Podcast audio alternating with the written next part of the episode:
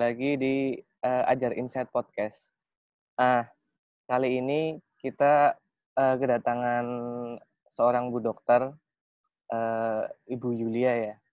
Uh, beliau adalah pekerja kesehatan garis depan yang uh, ikut terjun dalam menangani COVID-19 di Indonesia. Nah, uh, ini topik topik COVID-19 emang cukup ini ya menarik sekali ibaratnya kayak nggak ada habis-habisnya buat kita bahas. Nah, uh, sekarang uh, dengan kedatangan Ibu Yulia, semoga kita bisa dapat sedikit gambaran terbaru tentang kondisi COVID-19 di Indonesia.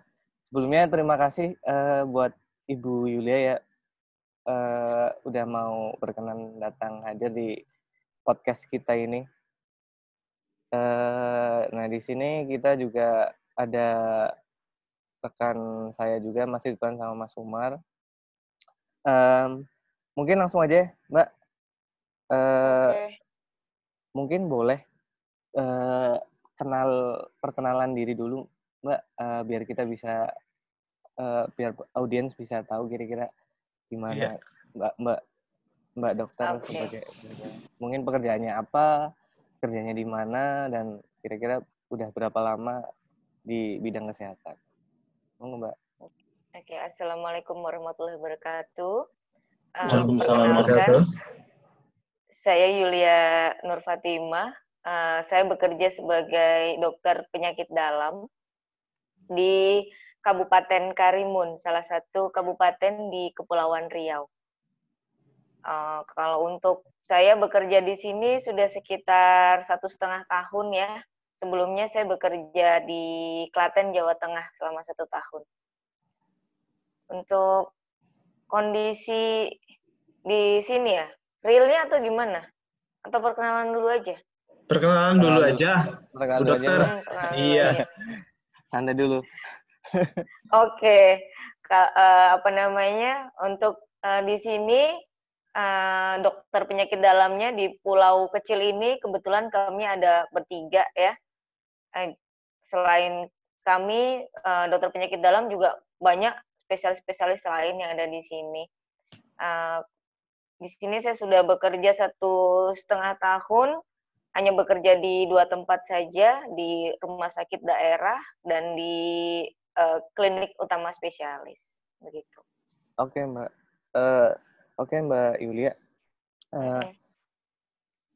Di Kepulauan Karimun Jawa ya berarti? Itu berarti oh, ibaratnya bukan. Bukan Tanjung Karimun Balai Jawa. Tanjung Balai Karimun. Dari dari nanti di kami nanti di Kepulauan Riau. Nanti Padang. Karimun Jawa Jawa oh, iya. Tengah Karimun Jawa. Oh ya di mana? Kepulauan Karimun ya? Di Kepulauan di, ya, Riau. Tanjung ah. Balai Karimun Kepulauan oh, di Tanjung, Riau. oh ya Mbak Yu, Mbak Yulia di uh, Tanjung Balai Karimun ya? Berarti emang ya. di itu ibaratnya kan uh, kita selama ini kan sering dengarnya berita-berita COVID-19 di kalau menurut saya saya sendiri ya saya pribadi itu sebenarnya di Jawa di Jakarta lah khususnya ibaratnya di di daerah-daerah sekitar Jawa. Nah, saya juga gimana sih kalau misal di Karimun Jawa eh di Karimun Jawa lagi gimana kalau eh gimana di kondisi di apa? Tanjung Balai Karimun Tanjung Balai Karimun ya uh, posisi Tanjung Balai Karimun itu ada ada di suatu pulau berjarak sekitar satu setengah jam dari Pulau Batam. Jadi uh, kami uh, jaraknya kebetulan juga sangat dekat dengan uh, Malaysia dan Singapura. Jadi kami merupakan pintu gerbang juga dari kedua negara itu untuk masuk ke Indonesia.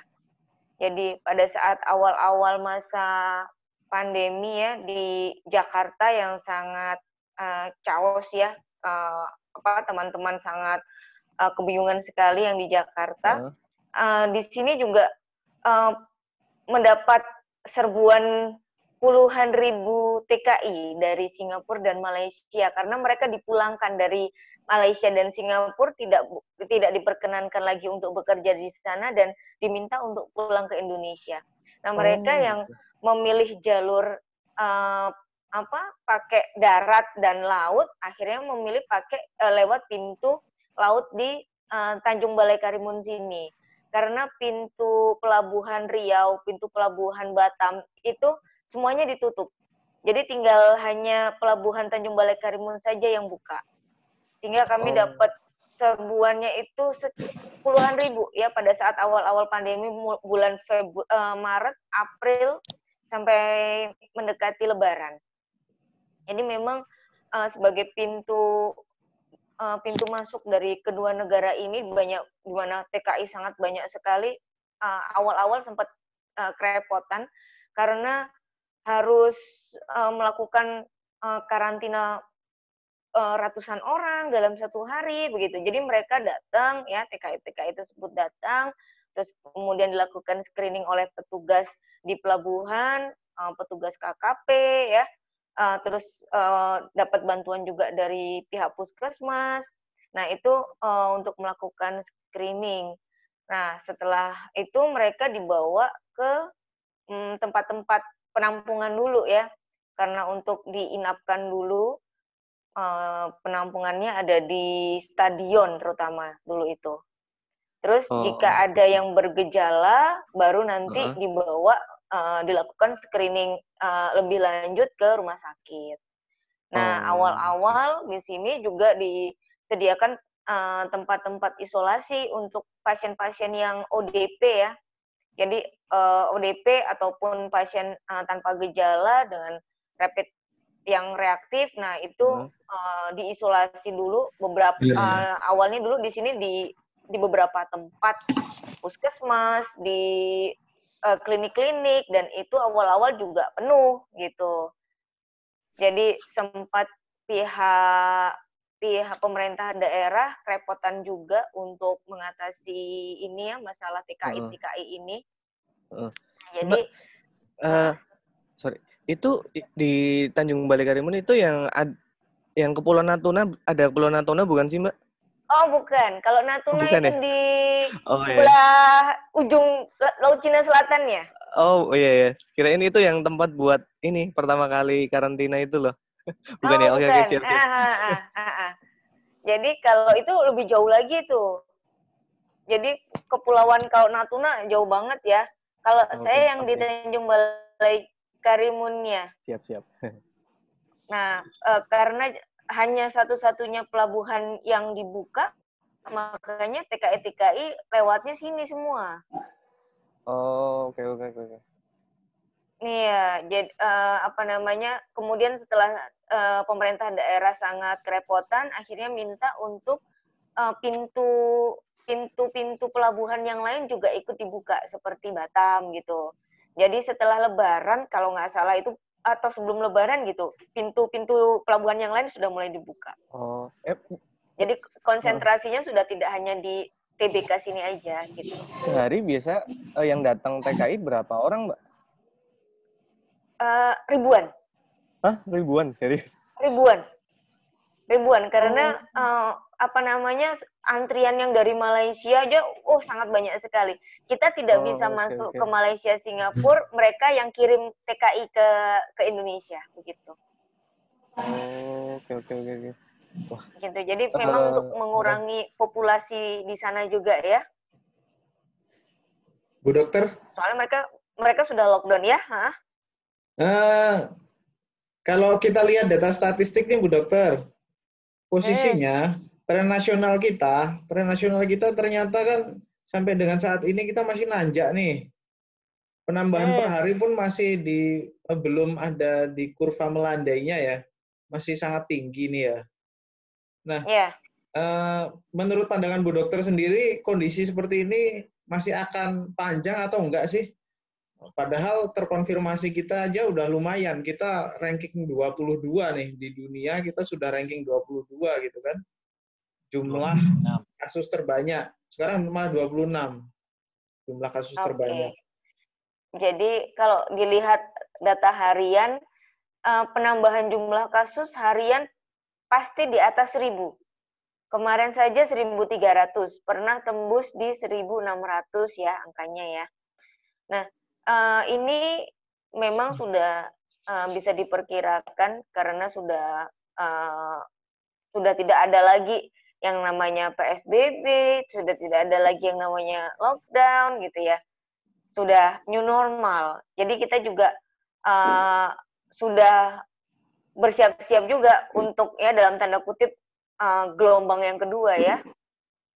Jadi untuk sampai uh, kondisi seperti ini uh, ya memang sudah diperkirakan karena sama sekali sudah sudah longgar sekali untuk saat ini beker, uh, orang-orang bekerja sudah uh, bekerja ya karena masalah ekonomi juga. Terus kemudian sekolah-sekolah sudah uh -huh. mau dibuka begitu. Tempat-tempat uh -huh. umum semuanya sudah dibuka. Bahkan kalau saya lihat di sini masyarakat sudah santai-santai aja. Pada nggak pakai masker juga di jalanan. Iya, iya, iya, iya.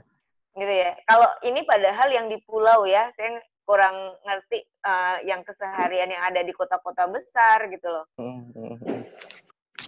Nah, terus kalau untuk data, data sekarang ini Indonesia lebih tinggi uh, karena memang uh, apa namanya eh, tempat-tempat fasilitas untuk pemeriksaan uh, PCR ya swab kemudian dilakukan pemeriksaan PCR sekarang sudah semakin banyak.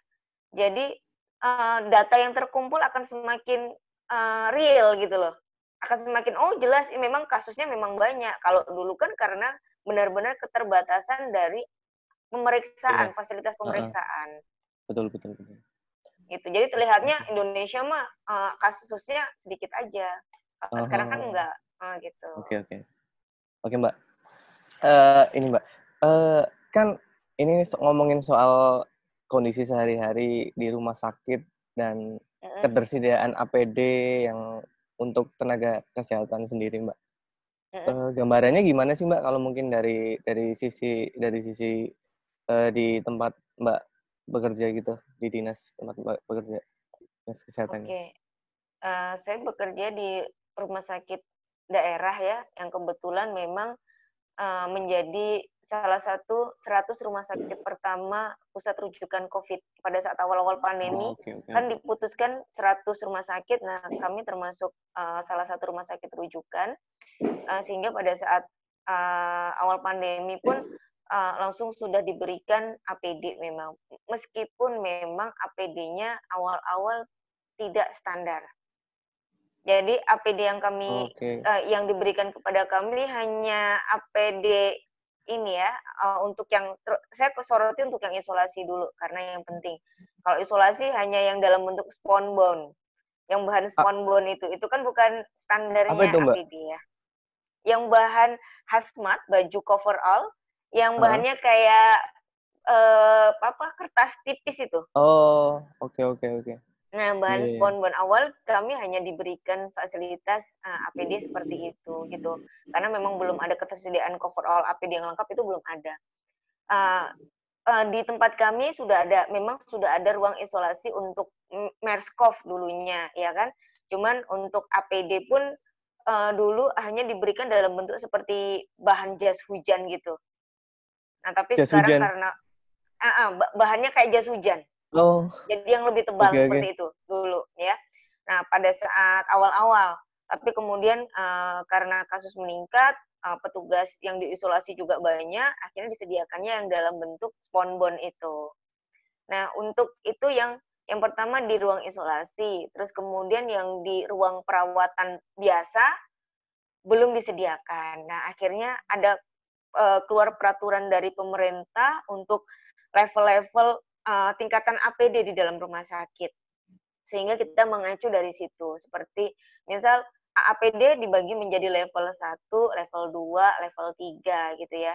Nah, kalau hmm, untuk yang hmm. isolasi, uh, ruangan tempat operasi itu sudah harus memakai APD level 3. Kalau untuk ketersediaan APD level 3 di isolasi uh, cukup memadai ya kalau di sini. Nah, hmm. terus kalau di ruang operasi juga awal-awal memang uh, memang tidak lengkap gitu kan. Kemudian juga uh, sangat-sangat keterbatas terbatas sekali mengenai masker ya. Masker sangat terbatas sekali sehingga uh, kami pun harus irit-irit ha, pakai masker uh -huh. N95 oh, iya, iya, habis betul, itu betul. dijemur. Nah, seperti itulah. Hah? Sempat dijemur, Mas? Oh iya. Biar irit. Oh. Satu dulu pada saat awal itu kan masker satu maskernya harga seratus delapan puluh lima ribu. Oh iya iya. iya. Satu maskernya, iya. Kalau Tapi sekarang sebelum hmm? sekarang sekarang udah udah kembali normal. Sekarang sudah uh, harga ma masih tidak normal seperti dulu, cuma sudah lebih murah ya kalau untuk sekarang. Hmm. Ketersediaan Terus, ketersediaan uh. APD di rumah sakit kami uh, uh, cukup memadai. Ya meskipun kadang untuk masker ya memang maskernya uh, untuk bahannya uh, saya kurang ngerti deh masalah pengadaan gitu kan. Uh, oh iya iya. Karena okay, sering-seringnya okay. jeleknya kualitas masker, entah karena itu masker bantuan, karena kan kami dapat uh, uh, banyak bantuan tuh. Iya betul. Nah, uh, nah puluhan puluhan box masker seperti itu bantuan atau gimana, uh, saya kurang ngerti. Yang penting untuk ketersediaan APD sih di tempat kami uh, cukup sangat udah mulai, ini udah ya, mulai cukup ya. Terjamin lah. Nah, hmm. sudah mulai cukup. Bu dokter. Nah, kebetulan juga, ah? Hah?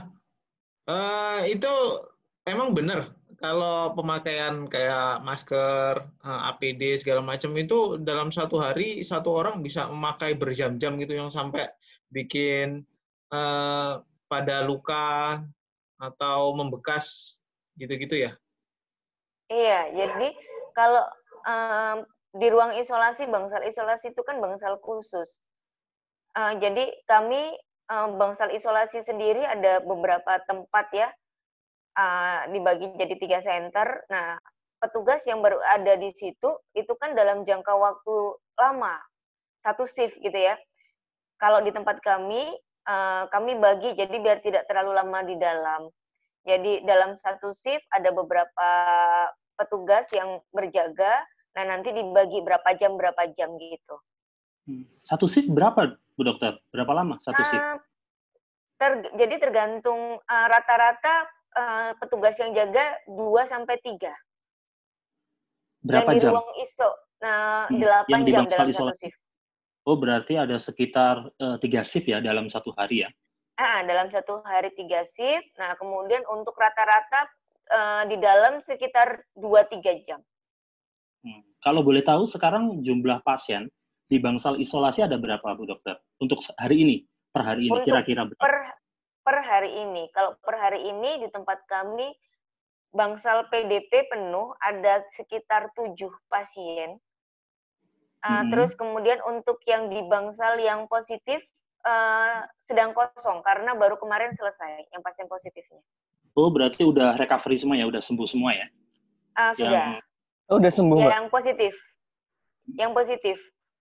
Oh. Jadi kami oh. dibagi eh, kan bangsal isolasi kami bagi ya. Hmm. Jadi kalau uh, pasien pertama masuk dengan status PDP dimasukkan dalam uh, dalam isolasi PDP, terus kemudian jika hasil swabnya keluar dan positif kita pindahkan ke bangsal isolasi yang positif. Hmm. Nah, apa namanya sambil sampai nanti hasil swabnya keluar negatif begitu. Kalau untuk saat ini yang positif uh, sudah tidak ada pasien positifnya baru keluar kemarin eh dua hari yang lalu yang terakhir. Hmm. Oke oke oke. Mbak, so far uh, itu kan udah ada dapat berita bagus lah ya, udah kosong ibaratnya pasien yang positif. Itu treatmentnya gimana sih Mbak kalau boleh tahu? Emang ada pakai yang disarankan uh, yang apa isu-isu obat itu emang di, yang itu dipakai juga Mbak yang macam kayak klorokin apa ya? Ya lihat berita-berita oh. sih. Oh, oke. Jadi kami kan ada panduannya, ada SOP-nya uh, yang dikeluarkan dari Perhimpunan Dokter Paru maupun uh, penyakit dalam ya, dan oh, Perhimpunan okay. Dokter Anak juga itu. Jadi okay. kalau untuk nanti kalau anak uh, kemarin juga ada pasien anak itu dipegang oleh dokter anak sendiri. Jadi untuk tata laksana pun kita uh, kita sesuaikan. Dan uh, kalau di sini uh, jadi gini untuk tata laksana pasien yang di ruang isolasi tiap gugus gugus tugas tiap kabupaten itu berbeda ya. Kebetulan karena di sini tempat um, merupakan daerah transit, transit dari banyak orang ya, pekerja PT, pekerja tambang, pekerja kapal ikan, ya gitu. Hanya dalam tanda kutip transit di sini dan mereka rat, uh, banyak sekali yang untuk rapidnya itu hasilnya reaktif. Nah, jadi uh, kalau pasien yang dengan bergejala itu kita berikan terapi meskipun gejalanya masih gejala ringan. Itu oh, dan itu wajib okay, okay, sudah langsung masuk isolasi. Di sini nah. tidak diper, di, tidak diperkenankan isolasi mandiri di rumah. Oh, gitu. Oh. Nah, uh,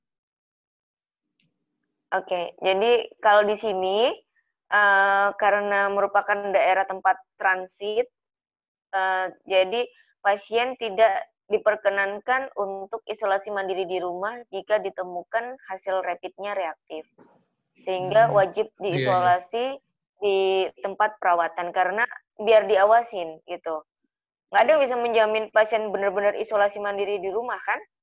Iya, Pasti iya, pasien nanti lari-lari ke mana-mana. Iya iya. Tapi nggak ada resistensi dari masyarakat, Mbak? Iya, pengalaman. Nggak ada nggak ada penolakan gitu dari masyarakat yang. Wow, penolakan sangat uh, besar sekali ya. Jadi kayak kemarin ada dalam pejabat-pejabat lah gitu kan. Oh iya. iya ada okay. yang pejabat masuk gitu. Tapi ada yang memang mereka mau bekerja sama gitu kan. Mereka nurut, oke. Okay. Tapi ada yang sampai anggota dewan datang eh pokoknya seperti itu minta untuk dikeluarkan dari ruang isolasi tapi okay. uh, eh, aturannya ya kalau kami sih uh, kami sebagai dokter kami tidak ini ya uh, kita udah ngurusin pasien udah pusing nih intinya yeah, betul, jadi kalau betul. untuk masalah mengeluarkan aturan apa namanya mau lobby lobby seperti itu silahkan ke bagian pihak manajemen rumah sakit kepada hmm. dinkes ya dinas kesehatan dan dari uh, dari direktur sendiri tidak akan pernah mengizinkan. Jadi dari kemarin ada yang sampai uh, dewan, ada yang ya pejabat-pejabat seperti itu ingin ada ya anggota keluarga yang dikeluarkan dari ruang isolasi ya tidak di, kami berikan izin. Oke oke oke. Gitu. Terus untuk jika ada yang uh, pasien masih status PDP kemudian meninggal ya tetap kami uh, rawat jenazahnya dengan prosedural COVID gitu. Dan untuk hmm. yang masalah jenazah, alhamdulillah belum ada ini ya, belum ada protes-protes dari masyarakat. Penolakan ya? Ya, oh, iya. Mbak mau nanya nih, uh, Bu Dokter mau nanya. Nah ini hmm. menarik tadi terkait dengan apa hasil reaktif ya terkait dengan rapid test. Nah hmm. beberapa dari berita yang saya baca, ketika hasil rapid test itu reaktif, itu tidak serta merta berbanding lurus dengan hasil swab test. Iya. Ya, bisa jadi hasil swab test justru malah berkebalikan hasilnya negatif. Nah, mm -mm. kenapa sih? Kenapa sih oh. untuk untuk pasien itu harus direpit dulu baru di swab test? Apakah memang prosedurnya harus direpit baru di swab test apa tidak langsung di swab test? Karena gini, kalau untuk toolsnya ya, untuk alat rapid test kan bisa dikatakan tingkat kesalahannya kan tinggi kalau tidak salah ya kalau saya baca berita. Kenapa itu masih dipertahankan untuk digunakan Sementara kalau hmm. swab test kan sudah dipercaya bahwa hasilnya itu sekitar 90 sampai 100% valid kalau dinyatakan sebagai positif. Oke. Okay. Nah, itu Jadi, menarik. Gimana? Uh, rapid test itu uh, tes cepat ya. Jadi dilakukan untuk screening. Begitu, untuk screening awal. Screening awal uh, apa namanya? Uh, kita mendeteksi masalah uh, antigen antibody kan. Jadi ada dua jenis yang uh, rapid itu ya di dalam pemeriksaannya itu apakah uh, imunoglobulin M atau imunoglobulin G gitu. Kalau yang imunoglobulin uh, G hanya yang positif gitu kan, kemungkinan memang infeksinya sudah sudah pernah terkena infeksi dan saat ini menuju perbaikan. Gitu. Kalau imunoglobulin G dan imunoglobulin M-nya yang reaktif gitu ya, kemungkinan besar masih ada infeksi. Nah, sehingga nanti itulah yang dilanjutkan uh, menggunakan PCR swab, swab PCR ya. Nah, kenapa kok nggak langsung PCR aja gitu kan? Uh, gini, untuk rapid sendiri memang harganya yang lebih uh, murah ya dan lebih mudah digunakan. Uh, tersedianya lebih banyak ketersediaannya. Sedangkan kalau untuk swab test itu uh, proseduralnya uh, hanya bisa dilakukan di tempat-tempat uh, fasilitas kesehatan yang sudah memiliki petugas yang terlatih untuk mengambil swab. Gitu. Jadi uh, fasilitasnya sangat terbatas, tempat pemeriksaannya terbatas. Jadi tidak bisa di semua tempat itu dilakukan. Dan uh, swab test pun jadi gini, misal pasien pada saat di swab test nggak uh, ada virusnya memang, tapi pada saat dia antri di rumah sakit, eh terus dia kena virus, kan nggak ada jaminan juga. Ke hasil Aduh. swab testnya, hasil swab testnya dia negatif kan. nah, terus habis itu dia kena virus. Aduh. Dia positif, padahal hasil swab testnya negatif. Begitu. Berarti nah, ke mana nah, nih? Jadi, Aman. apa? jadi, jadi uh, ya. Uh-huh. Bu dokter, kalau misal hmm? kita uh, rapid test nih. Hmm. Uh, kita mau butuh rapid test. Uh, apa uh, di mana aja sih rapid test itu bisa dilakukan? Boleh nggak sih kita misalnya ada apotek yang menyediakan jasa gitu-gitu? Kita boleh nggak sih sebenarnya uh, tes aja di sana? Oh. Jadi kalau untuk rapid test sendiri sebaiknya kan memang untuk sampelnya itu yang diperiksa adalah serum plasmanya. Jadi darah pada saat diambil itu kan ada cairannya ya. Jadi kalau kita habis luka, kena luka ada cairan keluar putih-putih itu, kayak air bening itu. Iya. Yeah. Nah, itu yang itu yang diperiksa. Jadi bukan bukan kayak kita ngecek oh, gula okay. darah di iya, stick yeah, yeah. gitu kan, terus habis itu itu aja yang enggak. Tapi oh. uh, yang paling baik adalah serum plasmanya. Nah, untuk mendapatkan serum plasmanya itu darah harus dilakukan centrifuge atau diputar diputar dengan mesin dulu sehingga oh, iya, iya. sel-selnya itu mengendap yang tinggal yang naik ke atas plasmanya. Nah, itulah yang diambil untuk rapid. Jadi kalau untuk di mana di tempat-tempat kesehatan yang menyediakan ah, sebenarnya ya sebaiknya yang menyediakan untuk laboratorium itu. Jadi uh, kalau untuk apotik sepertinya tidak ada ini ya, uh, tidak ada fasilitas untuk melakukan centrifuge ya. Jadi mungkin uh. hanya uh, pakai alatnya itu yang pakai pipet-pipet itu ya secara iya. sederhana lah gitu hmm. tapi untuk pemeriksaan itu sendiri eh, hasilnya wajib dikeluarkan oleh dokter hasilnya okay. itu nah, uh, jadi asal tempat kesehatan tersebut menyediakan kemudian uh, tervalidasi oleh dokter yang bertanggung jawab untuk mengeluarkan hasil ya nggak apa-apa gitu. Sama kan sekarang nih uh, sudah banyak sekali ya tempat-tempat yang menyediakan rapid test. Orang di bandara aja mau naik pesawat, Lion Air sudah menyediakan rapid test ya kalau nggak salah. Iya. Uh. Nah, itu dengan biaya yang sangat murah juga. Tapi entahlah ya alatnya itu nggak ngerti. Uh. Alatnya kalau nggak salah biayanya sembilan puluh lima ribu ya. Padahal satu kit rapid test aja kalau nggak salah beli itu beli kitnya aja ya. Uh. Paling murah seratus empat puluh lima ribu, seratus lima puluh ribu itu paling murah. Oh, Oke. Okay, gitu. Jadi belum jasa-jasa yang lain. Jadi sekitar untuk rapid test tergantung alat yang dipakai juga. Uh, dia mengeceknya apa? Mengeceknya uh, yang terlihat terpisah IgM IgG-nya terpisah atau yang jadi satu. Kalau yang jadi satu lebih murah. Tapi kalau yang IgG IgM-nya terpisah, tahu saya lebih mahal, sekitar empat ratus ribu. Oke okay, oke. Okay. Gitu. Okay. Bu Dokter. Tadi um, ini penasarannya sih. Tadi nyebutin uh, udah pernah ada korban yang meninggal belum dokter di sana? Kalau di sini di Karimun sendiri, nah. alhamdulillah pasien positif belum. Oh, belum gitu. ada yang meninggal. Yeah. Uh -uh. Jadi ya. kalau Karimun ini untuk kasus memang tidak banyak yang positif ya, alhamdulillahnya. Ya, alhamdulillah. Uh -uh. alhamdulillah ya. Tapi memang jujur, jujur ini jujur ya. Nah, jujurnya yang dilakukan swab test pun hanya yang masuk di ruang isolasi. Oh, gitu. Oke, okay, oke, okay, oke. Okay. Mm, oh, berarti ada kemungkinan di ini ya? Dokternya, dokternya di di di fasilitasi pemeriksaan nggak? Tidak. oh gitu. Jadi selama ini saya pernah nggak diperiksa? Nggak pernah. oh. Padahal kami hmm. masuk ke ruang iya. isolasi kayak gitu kan. Iya iya iya. iya. Uh, selalu melakukan pelayanan uh, di Bangsal. Nah, kalau untuk di Bangsal sendiri uh, eh, APD-nya APD uh, level uh. satu biasa ya kalau untuk oh, pemeriksaan iya. di Bangsal. Nah, cuman kan tetap tetap berisiko ya gitu. Yeah. Kita aja nggak difasilitasi Ya udah oh. kita periksa-periksa darah sendiri, rongsen-rongsen sendiri. Waduh, ini Bu Dokter perlu. Uh, Bu Dokter, ada nggak sih uh. kekhawatiran di antara kalangan dokter sendiri, termasuk uh, kalangan tenaga medis lainnya gitu kan, terkait uh, perlindungan diri mereka sendiri gitu? Karena yang disebutkan tadi, uh, sepertinya agak semacam uh, di nomor dua kan gitu untuk oh. prioritas kesehatannya. Uh, jadi kalau untuk kekhawatiran dari tenaga medis pasti ada gitu kan.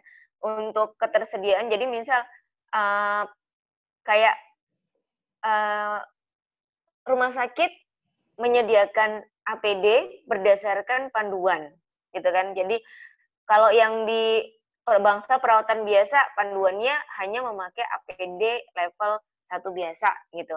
Padahal pasien-pasien kami yang penyakit dalam kan juga banyak campuran ya gitu karena ada kekhawatiran juga kita pakai APD yang biasa. Jadi APD level 1 itu hanya pakai masker. Kemudian uh, sarung tangan aja. Ya, kalau uh, da dalam bentuk pemeriksaan yang harus buka mulut, oke, okay, kita bisa difasilitasi pakai masker yang N95 ya. Cuman kalau tidak ya masker bedah biasa gitu. Nah, kalau misalnya kita sendiri ingin menggunakan masker N95, ya kita harus bawa masker itu sendiri gitu. Dalam arti kata kita sendiri yang memfasilitas uh, memproteksi diri kita sendiri. Oh. gitu.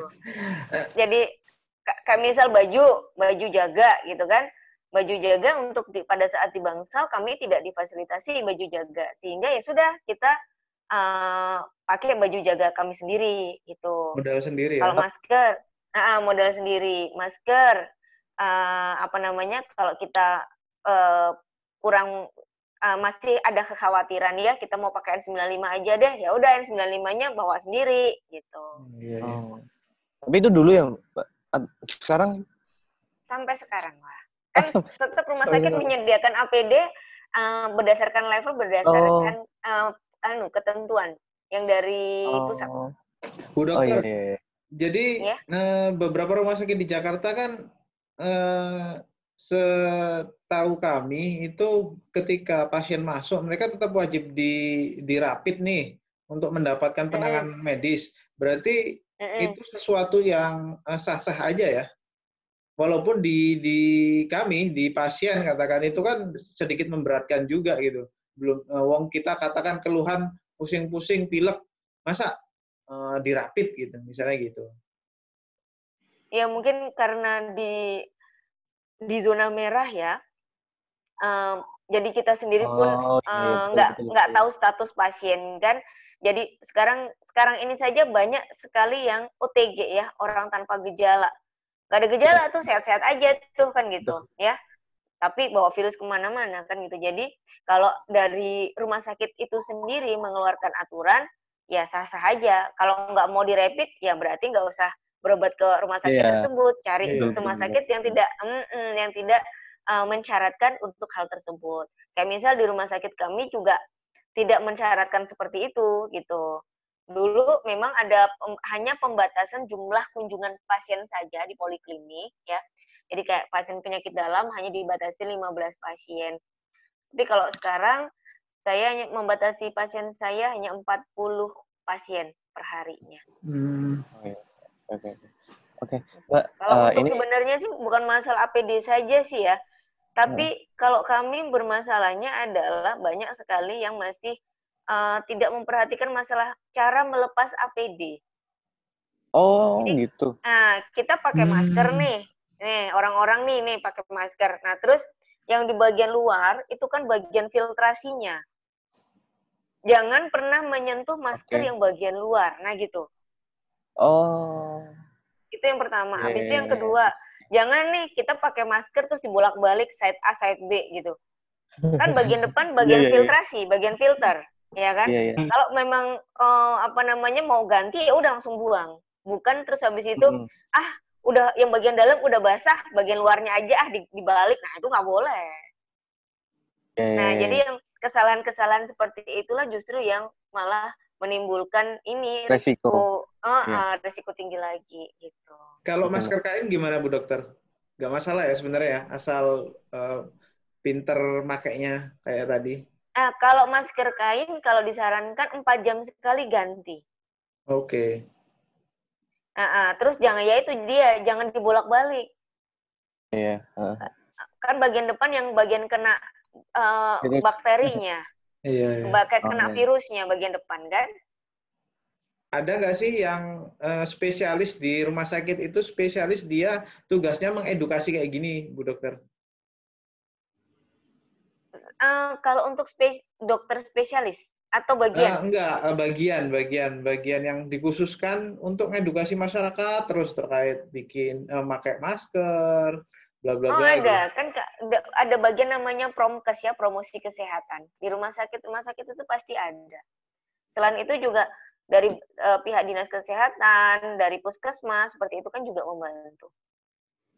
Mbak, Mbak ini penasaran lagi nih, ini belum ketemu jawabannya nih dari eh terkait misalnya ada pasien yang positif, misal dia meninggal yang pertama. Eh.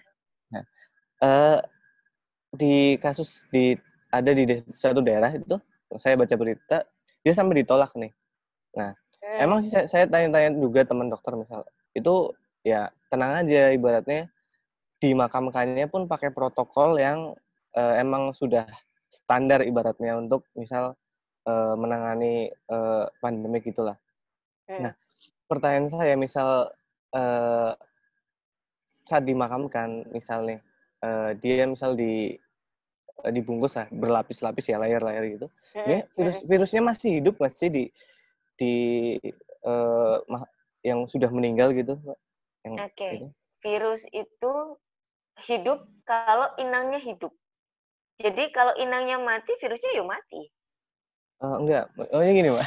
Misalkan katanya ada yang dia bertahan bisa di benda mati berapa lama gitu. Lah iya. Jadi kan gini. Uh, apa namanya? Uh, kenapa sih harus dilakukan protokol uh, COVID seperti itu ya untuk uh, iya, yeah. jenazah ya?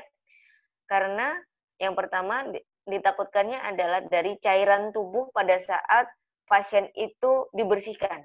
Iya, betul, betul, betul. Pada saat baru baru meninggalnya. Itu. Oh, okay, nah, okay. jadi posisi virusnya itu masih ada dalam cairan tubuh tersebut dan keluar, kan gitu. Itu yang yang hmm. takutkan menular pada orang-orang yang merawat jenazahnya. Okay.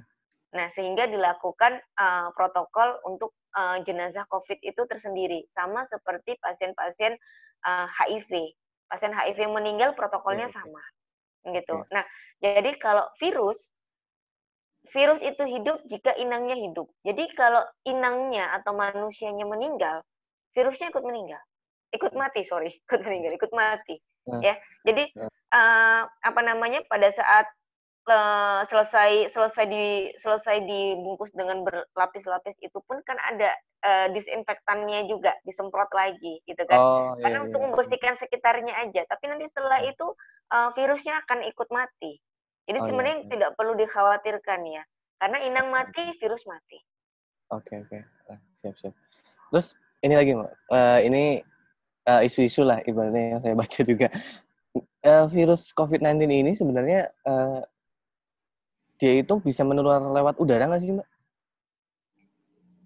Lewat udara, lewat udara, lewat uh, jadi uh, lewat udaranya itu uh, kita bilang gini, lewat udara karena lewat airborne ataupun droplet, gitu, ya. Nah, airborne itu partikelnya lebih kecil sehingga dia bisa lebih jauh melayang-melayang di udara, airborne. Nah, itu, itu. Kalau droplet itu partikelnya partikel ludah air ludah itu lebih besar kan. Uh. Nah, jadi uh, apa namanya dalam bebe, uh, jarak beberapa meter dia sudah jatuh karena gravitasi. Karena partikelnya lebih besar. Oh, okay, okay. Nah, pada saat uh, sampai sekarang tetap masih menjadi perdebatan apakah ini uh, hanya droplet ataupun airborne karena yang okay. uh, penelitian airborne pun menunjukkan memang virus ini bisa dalam bentuk airborne begitu. Okay.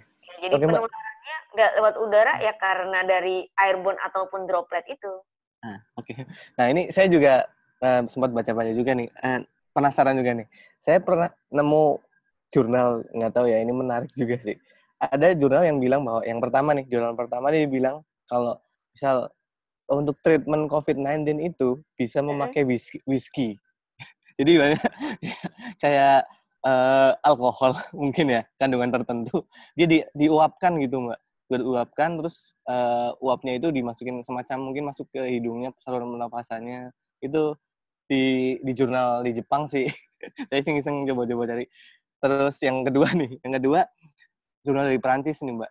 Jadi katanya ini hipotesis sih masih mungkin hipotesis.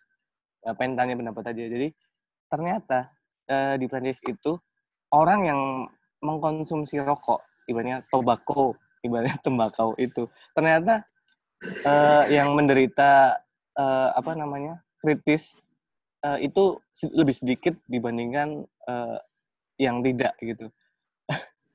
Gimana gimana yang tidak, yang tidak merokok? Uh, iya makanya nggak tahu sih ini mungkin jurnal-jurnal abal-abal ya nggak tahu juga Kemudian minta pendapat aja sih dia dari berbagai ya, ya isu-isu yang ini. Jadi biar kalau tenang yang dia yang biar pertama, tenang. yang biar tenang. Ya oh merokok juga berarti? Uh, kadang-kadang mbak. Nah.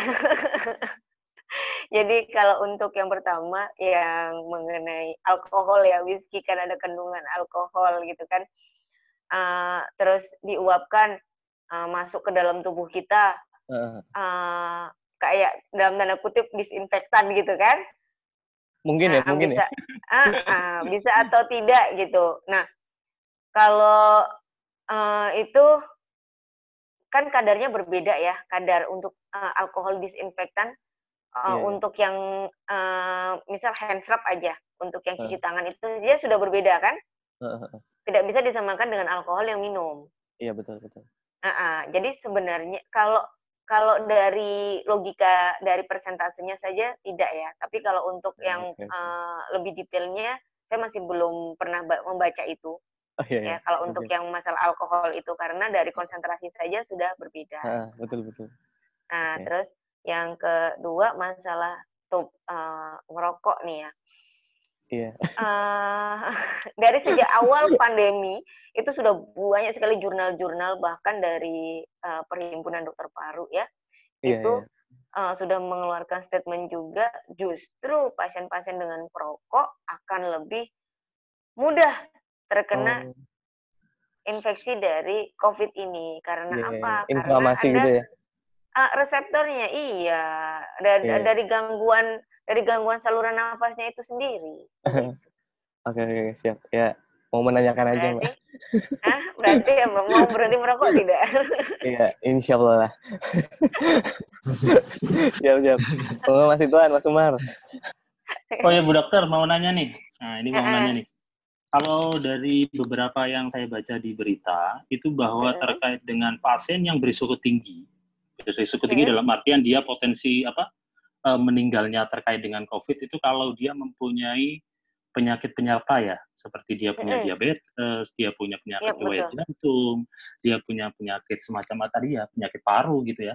Nah berarti kalau bisa kita bisa nggak kita simpulkan ya ini ya, kita simpulkan berarti ketika dia tidak mempunyai penyerta atau komorbid itu, bisa nggak dia itu bisa dikatakan tahan terhadap virus ini? Hmm. Jadi, uh, pertanyaan menarik.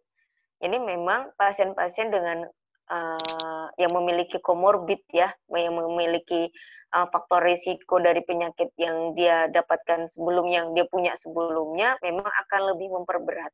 Karena, uh, di satu sisi itu sudah, uh, mengganggu ad uh, imunitas dari tubuhnya pasien itu sendiri, gitu. -hmm. Nah, uh, akan akan membuat lebih berat lagi ya. Nah, kalau pasien yang nggak punya uh, apa namanya, yang nggak punya sakit nih, kayak kayak yang masih muda lah, masih sehat-sehat aja, Oh oke, okay. untuk keseimbangan uh, imunitas tubuh masih bagus. Jadi virus masuk, kita masih bisa uh, dalam tanda kutip melawannya. Masih ada pertahanan dalam tubuh kita, ya. Tapi tergantung juga virulensi virus itu sendiri. Jadi virus ini, virus COVID ini strainnya kan banyak, ya. Strainnya ya, sendiri ya, ya. Uh, dua bulan yang lalu apa ya sudah sudah ditemukan 31 strain. Nggak tahu sekarang uh, udah berapa strain. Oke, okay, oke. Okay. Hmm, berarti gitu, ada ya? kayak semacam variannya ya, banyak ya? Iya, uh -uh. Jadi kalau misalnya kalau misalnya mau dikatakan disebutkan kalau udah pernah COVID nggak pernah nggak nggak mungkin dia kena COVID lagi gitu kan? Oh pasien di Batam ada loh yang sudah selesai isolasi um, pasien pulang kemudian dua minggu eh, bukan satu bulan berikutnya dia positif lagi. Di swab oh, dia berat. positif lagi. Jadi uh. Uh, apa namanya bukan uh, setelah pasien terkena covid terus dia akan kebal seumur hidup nggak kena covid lagi. Enggak. Ya tergantung dia kemarin kenanya strain berapa. Misal dia kena uh, hmm. pertama kita dia kena strain nomor satu habis itu berikutnya dia terpapar lagi strain nomor tiga ya dia kena lagi itu jadi kalau mau mau bikin tubuhnya kebal sama COVID, ya dia harus kena mungkin ya 30 kali terkena virus dulu ya, baru baru ya, bisa ya, kebal, ya. gitu loh. Oh menarik nih, menarik uh, menarik pernyataan Bu Dokter tadi terkait hmm. dengan bahwa terkait dengan untuk mempertahankan uh, orang itu kuat atau enggak terkait dengan serangan virus, berarti yang perlu ditekankan bahwa dia terkait dengan imunnya ya. Ketika imunnya bagus, kemungkinan besar dia bisa membentuk antibodi ketika dia ada virus, keterpaparan virus ya, dia bisa membentuk hmm. antibodi dalam tubuhnya, berarti kan bisa jadi apa orang yang mempunyai imun yang cukup bagus, berarti hmm. dia bisa dikatakan lebih kuat lah ya untuk menangkal virus ini ya. Iya. Uh -uh. Berarti pada dasarnya gini, saya mau mau tanya nih, Berarti ketika orang dilakukan perawatan di rumah sakit, berarti lebih mm-hmm. banyak dia ditekankan, uh, bukan ditekankan sih, lebih banyak dia disuplai makanan yang mengandung gizi bahwa dia di agar imunnya meningkat ya, agar imunnya yeah. meningkat. Berarti kan sampai saat ini kan belum ada obat nih atau vaksin mm-hmm. bisa dikatakan bahwa mm-hmm. mau tidak mau imunnya yang harus ditingkatkan agar dia bisa membentuk antibodi dan melawan virus yang ada di dalam tubuhnya. Gitu. Iya, uh-uh, uh-uh. Jadi memang supportnya supportnya untuk pasien-pasien kami berikan vitamin C ya dengan dosis yang uh, dosis besar ya bisa sampai 1000 mg tiap hari untuk vitamin C-nya. Itu selain itu pasien juga uh, apa namanya uh, tiap pagi jika uh, dipandu juga untuk olahraga, untuk senamnya di dalam kamar gitu. Oh, nggak nggak diminta untuk berjemur gitu di luar? Uh, berje, pasien e, kalau untuk berjemur di luar tidak, tapi berjemur di dekat jendela iya. Karena kalau kebetulan di tempat kami ruang isolasi kami di lantai 6. Jadi untuk intensitas cahaya matahari sendiri sudah cukup tinggi. Hmm. Jadi kami memang pasien tidak di, tidak diperkenankan untuk keluar dari ruangan isolasi.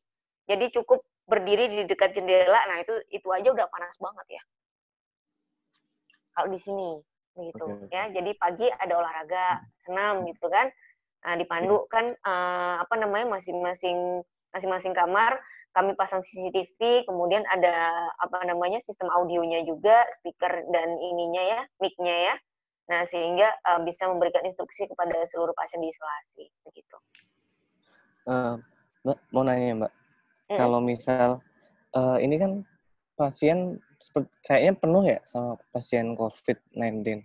Nah, hmm. untuk di sana sendiri di tempat um, bekerja, untuk pasien umum yang bukan misalnya emang pengen periksa gitu penyakit biasa hmm. gitu, masih banyak nggak mbak di sana? Oh masih banyak, oh banyak sekali malah penuh, oh, masih oh, iya? tutup aja penuh. Oh, iya. oh oke oke. Berarti emang nggak ada nggak ada dengar berita sih katanya rumah sakit uh, sepi da, yang punya uh, apa yang datang buat periksa biasa gitu. Oh berarti emang gini awal awal awal pandemi kita sepi karena huh? kita pembatasan pasien. Oh, oke okay, oke. Okay, okay. uh, terus kemudian sekarang kan sudah sudah lebih longgar lagi ya. Dan ini uh, apa namanya?